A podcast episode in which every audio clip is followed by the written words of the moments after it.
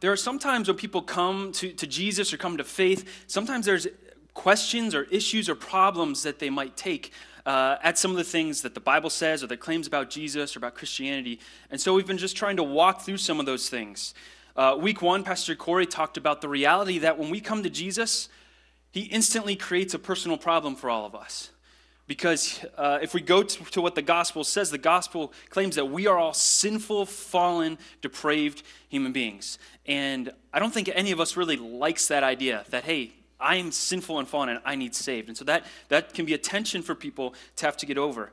Uh, the second week, Pastor Corey talked about the resurrection of Jesus and how we can't be neutral on that how we either Jesus stayed dead or he didn't stay dead. And if he didn't stay dead, then that means something uh, very, very dramatic for us and for the world. Uh, last week, Pastor Corey, he asked the question, can I live my life based on, a t- on 2,000 year old information? And so just process through the problem of can, can we trust the scriptures? Are they reliable and whatnot? And talked about uh, are they historically uh, reliable and do they fit into history? So those are the problems we've been kind of talking about. And today our problem is going to uh, kind of overlap with some of those things.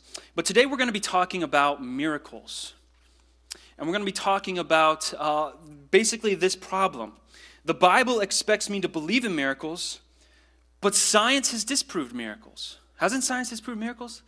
Like, we live in the 21st century in America. Isn't that kind of the, the idea that people have? That, like, yeah, maybe ancient people believed in miracles, or maybe naive or gullible people, maybe they see miracles all the time, but, but we have science. So, hasn't science disproved miracles? And so that's what we're going to be talking about, along with some other questions, because uh, we're going to talk about that really quickly, and we're going to then process other questions like why did Jesus perform miracles? And do miracles still happen today? And what about when we ask God for miracles and they don't happen? So there's a lot we're going to talk about today. And uh, like Pastor Corey said last week, today's going to be a little more teachy than preachy, and we're going to have to go through it pretty quickly. There's just a, a ton to get through. And so I'd encourage you, if you have a question about today, uh, if I say something, you're like, that's wrong, Andrew, please, I'd love to hear that. Go to the follow along, submit a question. We would love to process that more with you. All right? But let's dive on in. The first question is Has science disproved miracles? You know, like I've already said, that's kind of the, the modern day mindset. And that's kind of been a mindset that's been in our, in our culture and society for a long time now. Uh, one of our founding fathers, uh, Thomas Jefferson, he, he loved the ethics and the morals of Jesus, uh, but he went through his Bible, and there's, there's a, a, copy of this in the Smithsonian Institute. You can see it's called the Jefferson Bible, and you can purchase one. But he went through the claims of Jesus, and he took out all the supernatural accounts because he said, you know what? I can buy into all of this moral stuff. This is good, but I can't buy into this supernatural stuff because that doesn't happen. And you can go to the Smithsonian Institute, you can read about it, look it up. But that my idea that, hey, science has disproved miracles has been around for a long time with us, especially here in the West. But I would just want to quick examine what is science and what is a miracle? Because uh, depending on how what they are and how they relate, really determines if science can actually prove or disprove miracles all right and so this is this first part's you got to get, we got to get our thinking caps on. I know it's still early for some of us. Maybe you haven't had coffee yet, but you got to think a little bit with me, all right? So, we're going to dive in. What is the, we're going to put up a definition of science, all right? And this is a definition from dictionary.com. You can go there and find it. And science is systematic knowledge of the physical or material world gained through observation and experimentation. All right, so science deals with the physical, material world the natural world. Things that are observable, repeatable, experimental. You know, the laws of nature deals with biology, deals with cells, deals with stars, deals with, with that kind of stuff. What about miracles? What's a definition of a miracle? And again, this is taken from dictionary.com. And a miracle is an effect or an extraordinary event in the physical world that surpasses all known human or natural powers and is ascribed to a supernatural cause. All right, so what do we see there? We see that a miracle it can it takes place within the physical world, but it's ascribed to what to supernatural causes. So, right here, we have two, just at the core of what these things are, we have two very different things. Science deals with nature, where a miracle claims to be something that is not natural. It claims to be something that is beyond nature, something that is supernatural. All right?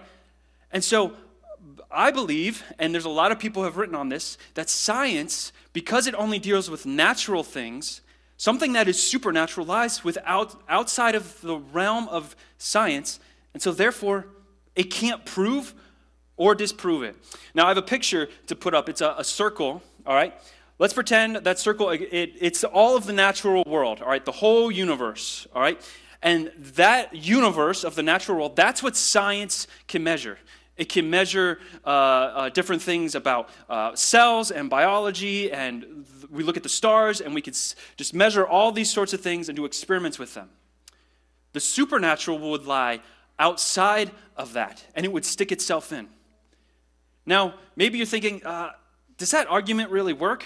Well, I'll tell you what, there are other things that lie outside of the realm of science that you and I already believe in. Maybe you're here today and you're like, I don't buy miracles, but there are already other things that I guarantee you believe in that science cannot prove or disprove. One of the first ones is the idea of beauty. With science, we can study the sunset. With science, we can study the ocean. With, with science, we can study a forest. But science can't tell you how beautiful a sunrise is. Science can't tell you wow, look at how majestic that starry night is. Science can't explain why we can pick up beauty in a song or in a story or in a poem. And yet, I guarantee you, all of us in here experience beauty all the time. And yet, it lies outside of what science can study, outside of what science can measure. Another one is the idea of ethics and morality. All right? Every single person has an idea of what's right and what's wrong. Science can teach me all about the human body, but science can't tell me why it's wrong to murder somebody. We all know that's wrong. We know it's wrong to lie. We know it's wrong to steal. And yet, science can't measure that or prove that or discern that because it lies outside of its boundaries.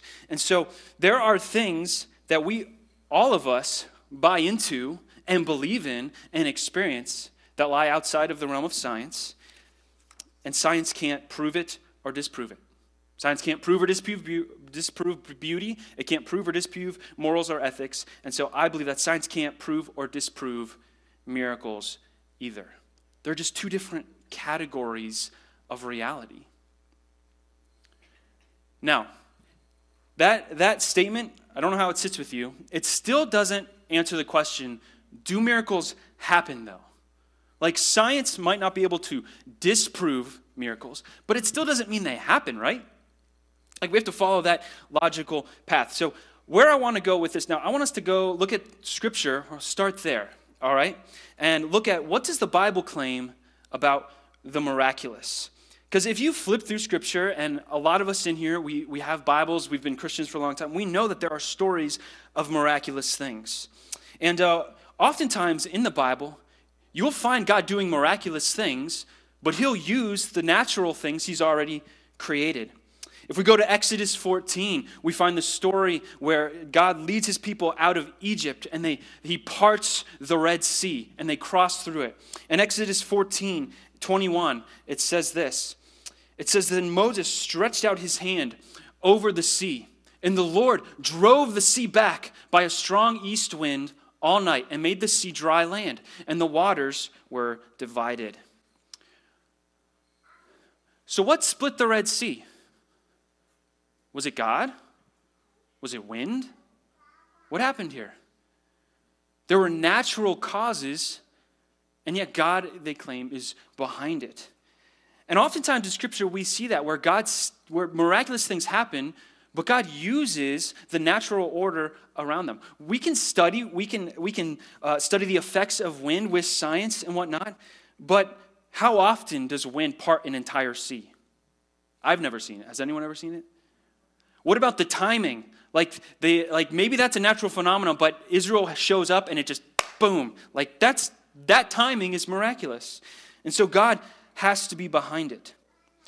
But the idea is if we, if we buy into the God of the Bible, if we believe what the Bible says about God, then logically, miracles make sense. We should expect that God would be able to perform miracles because of the very nature and relationship he has with creation. In Genesis 1 1, we see that God, He is the creator of all things. You know, in the beginning, God created the heavens and the earth. So He's created it, so it makes sense that He would be able to interact with it. In Psalm 135, 6 and 7, we see some of the nature of this reaction that the Lord has. It says, The Lord does whatever pleases him in the heavens and on the earth, in the seas and all their depths. He makes clouds rise from the ends of the earth. He sends lightning with the rain and brings out the wind from his storehouses. So he's the creator. He's now also now he he can move in and out of his creation, doing what he wants with it. He, it says he does whatever pleases him, like it's no big deal. Like he can just do whatever he wants because he's created it. But our God also intimately he knows his creation down to each and every little detail. And Jesus makes this point in Matthew 10, Matthew 10, 29 to 30. He says, Are not two sparrows sold for a penny? Yet not one of them will fall to the ground outside of your Father's care. He's talking about our Heavenly Father. He knows every little sparrow that there is. And he says, And even the very hairs of your head are all numbered. So if we, we look at just, and these are just a couple verses, there's so many we could go to throughout Scripture where we see God is the creator, He is the sustainer of His creation, He knows it intimately, He can do what He wants with it. And if that's His relationship to the natural world, it would make sense that He would be able to step into it and change things when He wanted to, right? Think about a computer programmer. Now, I don't know much about computer programming. I have tech issues with everything, and so I will never be able to write computer programming code or whatever they call it. But I know that a computer programmer, they write uh, a program or they use code and they, they do different things and they put that program into their the machine and it does different functions or whatnot. And they might pro- have a really awesome program where that program can, uh, depending on what happens, it can do this, depending on what happens, it can do that. And in our world, there are natural laws that God uses to govern his world, where if this happens, this generally follows. And if that happens, this generally follows. But a computer programmer, they might look at their program and say, yeah, I actually wanted to do this today, or I wanted to change and do this. And so they can step in and they can rearrange and reprogram things so that they're, what they've created can do something differently. And we have no problem buying into that idea that a computer programmer who's the creator, the sustainer, who intimately knows what they've made, can make changes to it as they will. If we buy into that the God of the Bible is real and that creation is his program, so to speak, he's made it, it makes sense that he could step in as he wills and says, you know what? I'm going to do this and I'm going to do that. Now, I want to quick just examine the miracles of Jesus. Just do a quick snapshot of them. And then I want to ask, why did he do miracles? Because God can do miracles. I think that logically, logically makes sense if we believe in the scriptures. But why did he do them? Like, why? All right? So, with Jesus, there are different times where he, he does all sorts of miracles, but we have 31 separate miracles of Jesus recorded in the gospel accounts. All right? There's 31 of them. Some of them are repeated in different gospels, um, some of them aren't. Uh, like one maybe in just Matthew, one might only be in Luke or whatnot. Um, there's only two miracles that are in all four. The, the resurrection is that, and the other one is the feeding of the 5,000. A lot of them are repeated in, in multiple gospels, but if you look at all the miracles Jesus did throughout the gospels, there's 31 separate accounts. And you can break them down into different categories. There's healings, there's exorcisms where Jesus casts out demons, and there's nature miracles where Jesus walks on water or he, he multiplies bread and, and it feeds lots of people or whatnot. And it's interesting, when you look at those three areas, uh, you have healings, uh, the decay of, of human body, you have uh, exorcisms dealing with the demonic, and you have uh, nature miracles dealing with our broken world. And aren't those the things that Jesus came to, to restore? He came to combat the, the, the, the, brokenness of sin in the world, first with, with humanity and, and our brokenness, but also against the powers of, of darkness, but then also just the brokenness of the natural system that the way sin broke it. And so Jesus has power over all of these things. But why did he do them? Because if we boil all of his miracles down, there's only one that's actually really necessary, right? It's the resurrection. Jesus didn't have to do all of these other miracles in order to die in our place. The only one that we actually need is the fact that Jesus died on the cross and then rose again. We don't necessarily need to know that he walked on water. I'm glad I know it. I think that's super cool. And I'd love to be able to do that someday. But like it's awesome that that we know these things, but why why did Jesus do them?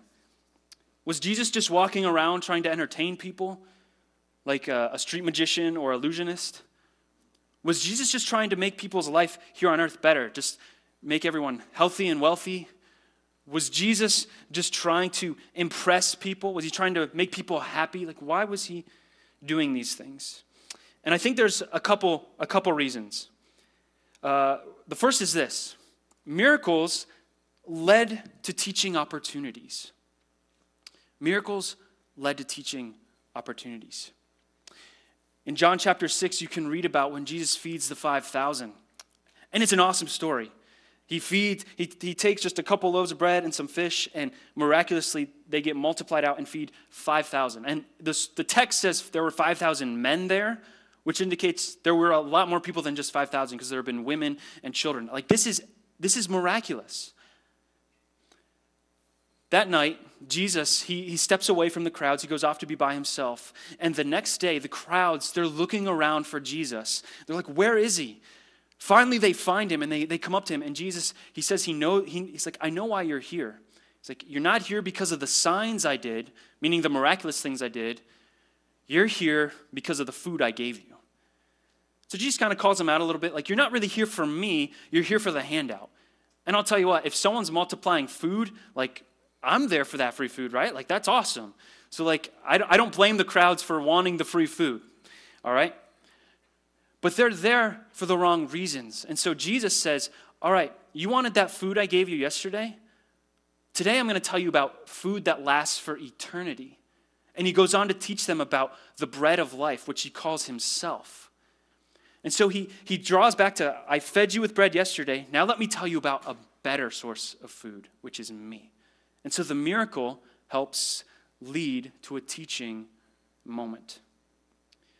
Another reason why I think Jesus does, miracles is miracles helped authenticate his words. They helped prove that he was who he claimed to be.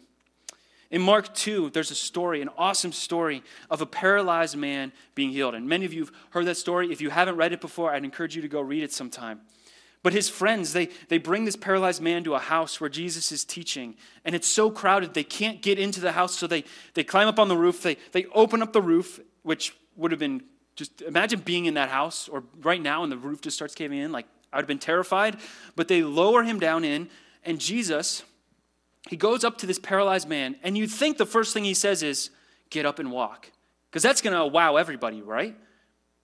But that's not the first thing he says. The first thing he says is, Your sins are forgiven. And the religious leaders who are there are like, they're talking to themselves, like, how can you do this? Only God can forgive sins. And Jesus knows what they're saying. And so this is what happens. In verse 9, it says, Which is easier to say to the paralytic, Your sins are forgiven, or to say, Rise, take up your bed and walk, but that you may know that the Son of Man has authority on earth to forgive sins. And he said to the paralytic, I say to you, Rise, pick up your bed, and go home. And he rose and immediately picked up his bed and went out before them all, so that they were all amazed and glorified God, saying, We never saw anything like this. Sometimes actions speak louder than words, right? And so Jesus, while the real thing the man needed wasn't to walk, His deepest need was to be forgiven of sin. And yet, when Jesus says, get up and walk, it amazes everybody and it authenticates that he had the authority to forgive sins. So miracles helped authenticate his words. Lastly, I think miracles were signs that were to point people to Jesus as the one, as the one to put their faith in. John 20, 30 to 31, it says this. It says, Jesus performed many other signs in the presence of his disciples, which are not recorded in this book. All right, so time out. So, throughout the Gospels and New Testament, the idea of signs, the, the, after Jesus performs a miracle, especially in the book of John, it says, and this was his first sign or his fifth sign or whatnot. And so, that idea of signs is meant to mean miracles that were done. And so, John, who's writing this, says, hey, there are many other signs of miraculous things that Jesus did. They're just not recorded here. right? So, it's not like Jesus got to 31 uh, miracles and was like, oh, I'm done. No, he did many more but they're not recorded.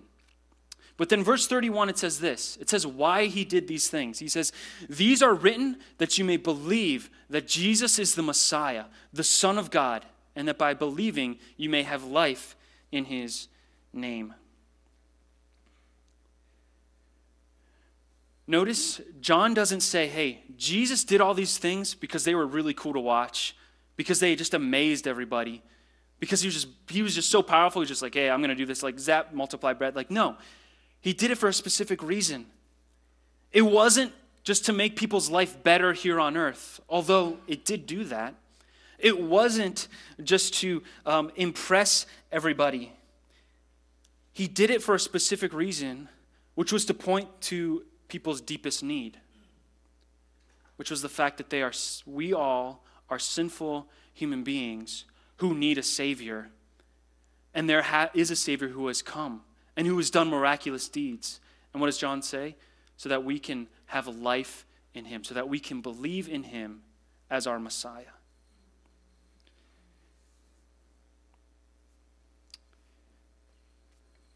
So, Scripture makes it very clear that miracles happened, or at least they happened back then.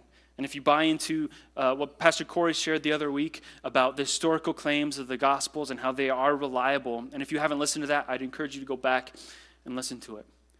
But the claim is that, hey, the supernatural is real and that it does and it has happened. But what about today?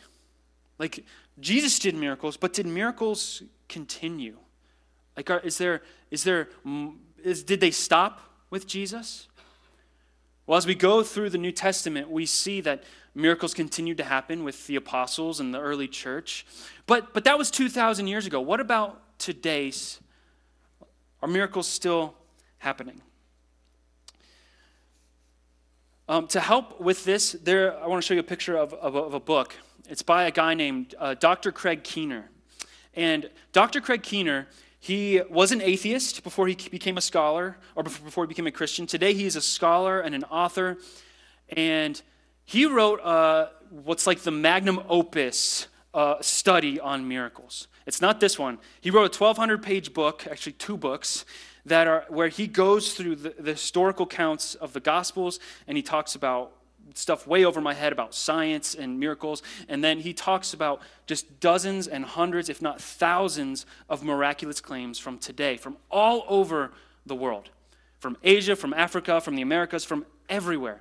He talks about miraculous claims that are, some of them that there are just eyewitnesses. Other times there are there's video footage. Other times there's X-ray evidence. There's doctors. Sometimes there's miracles where where it just happened. Uh, someone gets hurt and then instantly they're healed. Other times someone is hurt for decades and then they're healed. And I just wanted to share a couple stories from this book, because this is his smaller work, something that uh, a person like me would want to read because it's smaller. Um, it's about just 250 pages, not 1,200 pages. But still, in this work, he shares dozens, if not hundreds, of just these stories. And they all are cited. It's like he cites where you can go. You can go talk to many of these people still today. Many of them have a doctor, eyewitnesses, uh, video testimonies, just all sorts of things. And I just want to share a couple of them. But before we get there, as we hear these stories, I want you to just step back and think where are you at when it comes to the miraculous? Do you have a predetermined yes or a predetermined no to miracles? And what do I mean by that? A predetermined yes means whenever I hear about something miraculous, I just instantly, oh yeah, that was a miracle, like that was awesome. Like it's just this idea that I don't really have any discernment. I just buy into every claim. And I don't think that's good because there are people who lie about miraculous things. We can be gullible, and I think we need to use wisdom and discernment because I don't think every claim is quote unquote miraculous. But there's enough claims out there that I think we need to be aware or be cautious of a predetermined no. And what I mean by that is some people have already decided, without looking at the evidence, they've already decided the supernatural is not real, therefore miracles can't happen. Therefore, it doesn't matter how many eyewitnesses, it doesn't matter how much evidence there is, it could not be a miracle. And both extremes are dangerous and not good. If you went to a judge who was ruling over a court and they just all the time just were like, yes, yes, yes, yes, yes, like on every case, or no, no, no on every case, like if they came in with a predetermined yes or a predetermined no, we would say that judge isn't doing their job, right? We would say that they shouldn't be a judge. They're, they're doing things wrong. They need to look at the evidence. And that's, that's what I want us to do. I just want us to look at the evidence and, and decide is this miraculous or is this not? And again, I can only share just a couple stories. The first is about a lady named Dahlia Knox. There's a picture of Dahlia and her husband. Dahlia was injured in a car accident, and she had nerve damage in her legs. She had paralysis. She couldn't walk for 22 years. Now, Dahlia, she was a singer, so she would travel around. So her condition was, was is public knowledge. Like people for 22 years saw her in a wheelchair going around singing. Because she was injured for so long, their doctors knew about her case.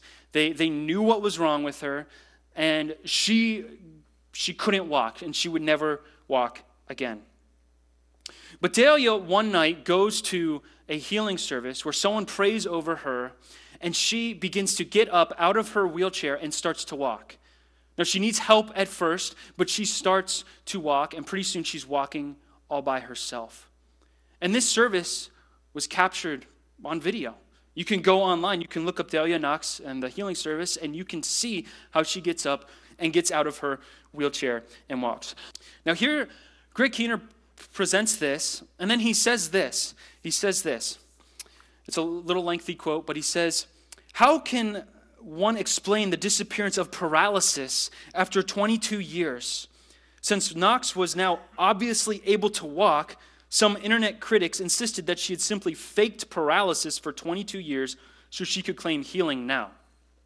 They were actually suggesting that someone would endure more than two decades of not walking in public just to claim a miracle later.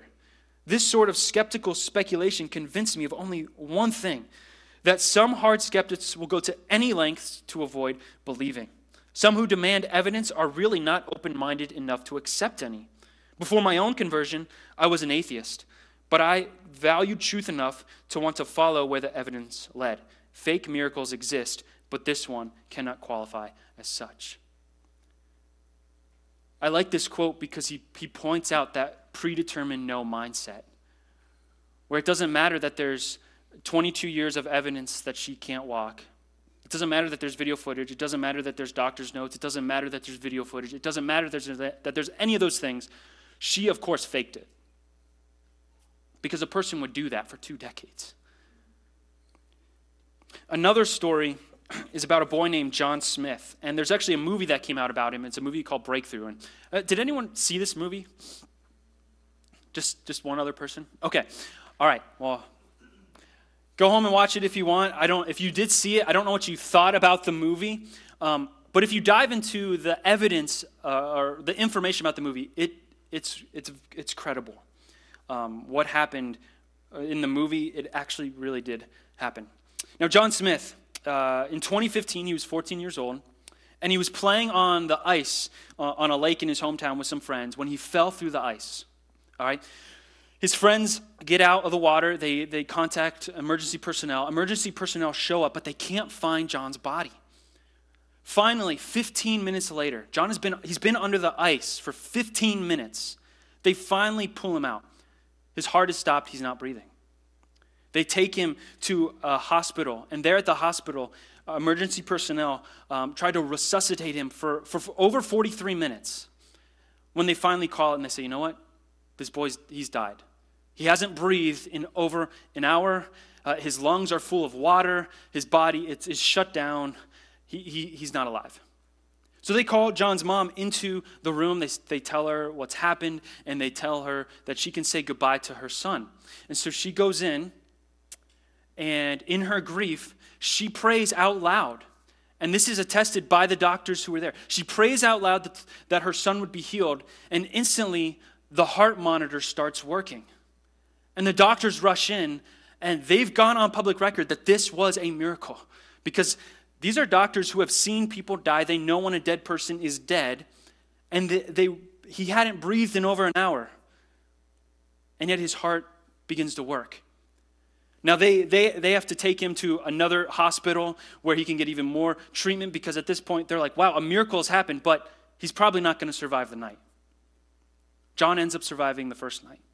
Doctors say, well, he's probably not going to survive the second night because all of his organs were shutting down. They say that, that his, his muscles were like the cells in his muscles. I don't know how this works. I'm not a doctor, but they, they were breaking open and, and like all the, like his body should not have worked. Everything was failing. And yet he survived the second night and the third night and the fourth night. And here is a quote from Dr. Garrett who was John's doctor. He says, he says this It says, Dr. Garrett notes that within two days of reaching the hospital, John began opening his eyes and soon could answer complex questions. 16 days after John entered the hospital, he walked out of it carrying his basketball and was soon back to playing sports. Apart from initial physical therapy for the fine motor movements with his hands, John's brain function was otherwise entirely normal at the time of his discharge. Those are two stories out of hundreds, if not thousands, that could be shown that are similar. And my question is what do you do with a story like that? In this room, I know I've talked to different people about the miraculous things that have happened with, even within our church family. Maybe things that aren't quite as, as uh, documented as things like this, but things that are miraculous. A number of years ago, my oldest brother was in a car accident, and the first responders that got there, they thought he was dead.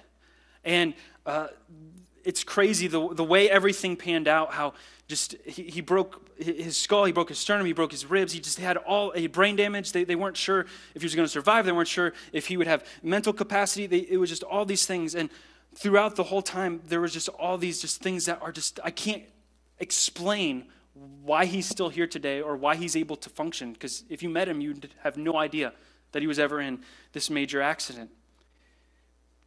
And so there are miraculous claims, things like John's story, things like Dahlia's story, but then there are other things, even here locally within our church family, that if we gather all these stories, I think it, we have to do something with it.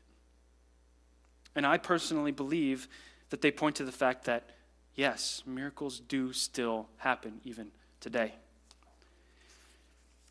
Now, I have one more question for us, and I I appreciate you guys uh, bearing with me today. I know it's been a lot. But I have one more question because maybe you've been tracking with everything and you're like, yeah, I'm a believer. I've seen something miraculous. I've, I, I've, I'm with you, Andrew. But there's one more question that I'll tell you what, this question I'm still wrestling with because of different things in my life. I, I wonder about, and I guarantee you there's other people in here, believers in here, who wrestle with this same type of question. And it's this What about when miracles, what about when miracles don't happen? When we ask God for something miraculous, when we pray and people stay dead. Or when someone with a disease doesn't get healed. I prayed for my brother so much when he was in his car accident, and I believe that God miraculously healed him and brought him back to, to where he is today. But I've also prayed for other people, and they died. I've prayed for people who've been sick and they've remained sick. People who've lost loved ones and whatnot, who've prayed for, for them, or people who've lost uh, f- f- friends, and we've prayed for them and we've cried out our heart, and they, the miracle doesn't happen. How do we reconcile that in our brain, especially when we have all these miraculous stories and claims? And so I just really quick want to go through just some, hopefully, something that's helpful and a good perspective. But the first thought is this miracles are what we want, but they're not always what we need. Miracles are what we want, but they're not always what we need. We live in a sinful, fallen world where our King has come and he's proclaimed that the kingdom of God is here, but it's not yet fully here, if that makes sense. Because the Bible claims Jesus came, but in his second coming, he will come uh, for good. And everything will be righted and, and fixed then.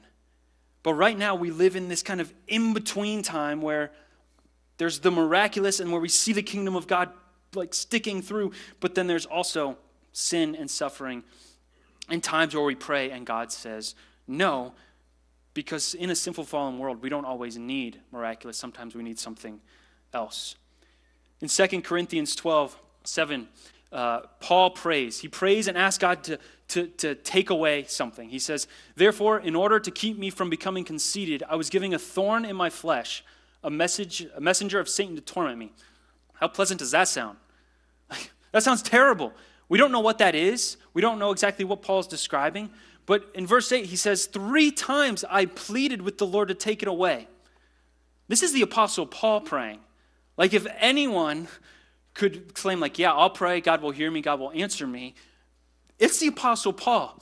And he prays three times, but in verse 9, but he said to me, My grace is sufficient for you, for my power is made perfect in weakness. That's Jesus talking to Paul. So Paul prays and asks that God would miraculously take whatever this thing is away from him. God says, No, you already have what you need. It's my grace. My grace is sufficient for you. And so Paul goes on and he says, Therefore, I'll boast all the more gladly about my weaknesses so that Christ's power may rest on me. Paul realizes that, you know what? I don't need this thorn taken out of my flesh. I need to trust in Jesus. I have, He's with me. His power can now be shown through me because I am weak. I can't take any of the glory, it all goes back to Him. And so I believe that miracles can help strengthen our faith, but so can times of difficulty. Miracles can help amaze us and, like, wow, like, I need to follow after this God, He's real. But also, difficult times, they're tests that put us through the ringer where we say, you know what? Am I trusting in God or am I trusting in me? Am I trusting in God to just do something miraculous? Or am I going to trust God even when He doesn't show up? And even when He says, you know what? My grace is sufficient for you, Andrew. And I'll tell you what, that's not easy to swallow sometimes. Because I would like to see a miracle. And Jesus is like, you know what? You already have what you need. Miracles also can help us help us believe in Jesus but suffering can help us live like Jesus. Jesus himself, think about it, our Messiah, our Savior, the one we claim to follow, suffered for all of us. And yet that was God's will and God's plan. And sometimes uh, when God just shows up and does the miraculous, it's easy to sit back and like, oh, God's gonna, God's gonna take care of it. Whereas his followers, he wants us to be engaged and wants us to go share the gospel to the world. He wants us to be like him and to serve others. And you know what? When life is easy, it's easy for me to recline and sit back. But when life is hard, I have to get up. I have to be engaged. And suffering puts me in a situation where I have to choose am I going to be selfish or am I going to choose to live like Jesus? And so I think sometimes the suffering we go through is actually, God realizes, is what we need. It's not fun, but I think that's a reality. I also believe that miracles can help the gospel go forth, but so can times of persecution. Miracles can help the gospel go forth, but so can times of persecution. Um, I'm not going to read it because we, for the sake of time, but in Acts chapter 8, um, read it later. The church uh, isn't spreading out, going into the world, being Jesus' witnesses like they should. And so the church becomes persecuted, and that persecution is what drives them out into the world. And so I think sometimes God allows us to suffer and to be persecuted so that we, as his followers, can carry the gospel into a sinful, broken world. And Craig Keener, in his book, he kind of talks about this.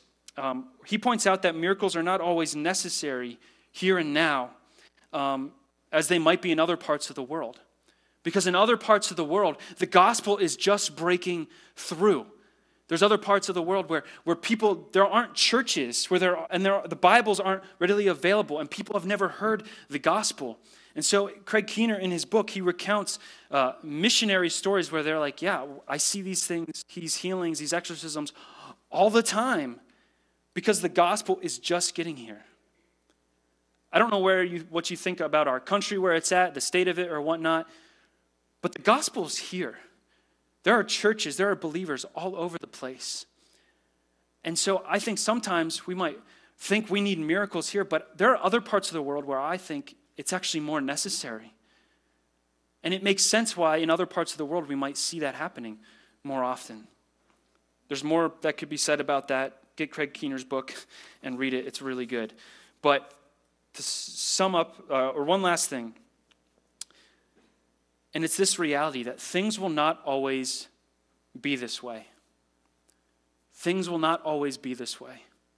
We live in a time where there are stories of the miraculous, but alongside every miracle, there's a story of suffering. There's a story of death. There's a story of pain. But that's not how it's always going to be. And so, as Jesus followers, we have a hope in, that lies in the future. And in Revelation 21, we read about this reality. And, and this is what it says in, excuse me, Revelation 21.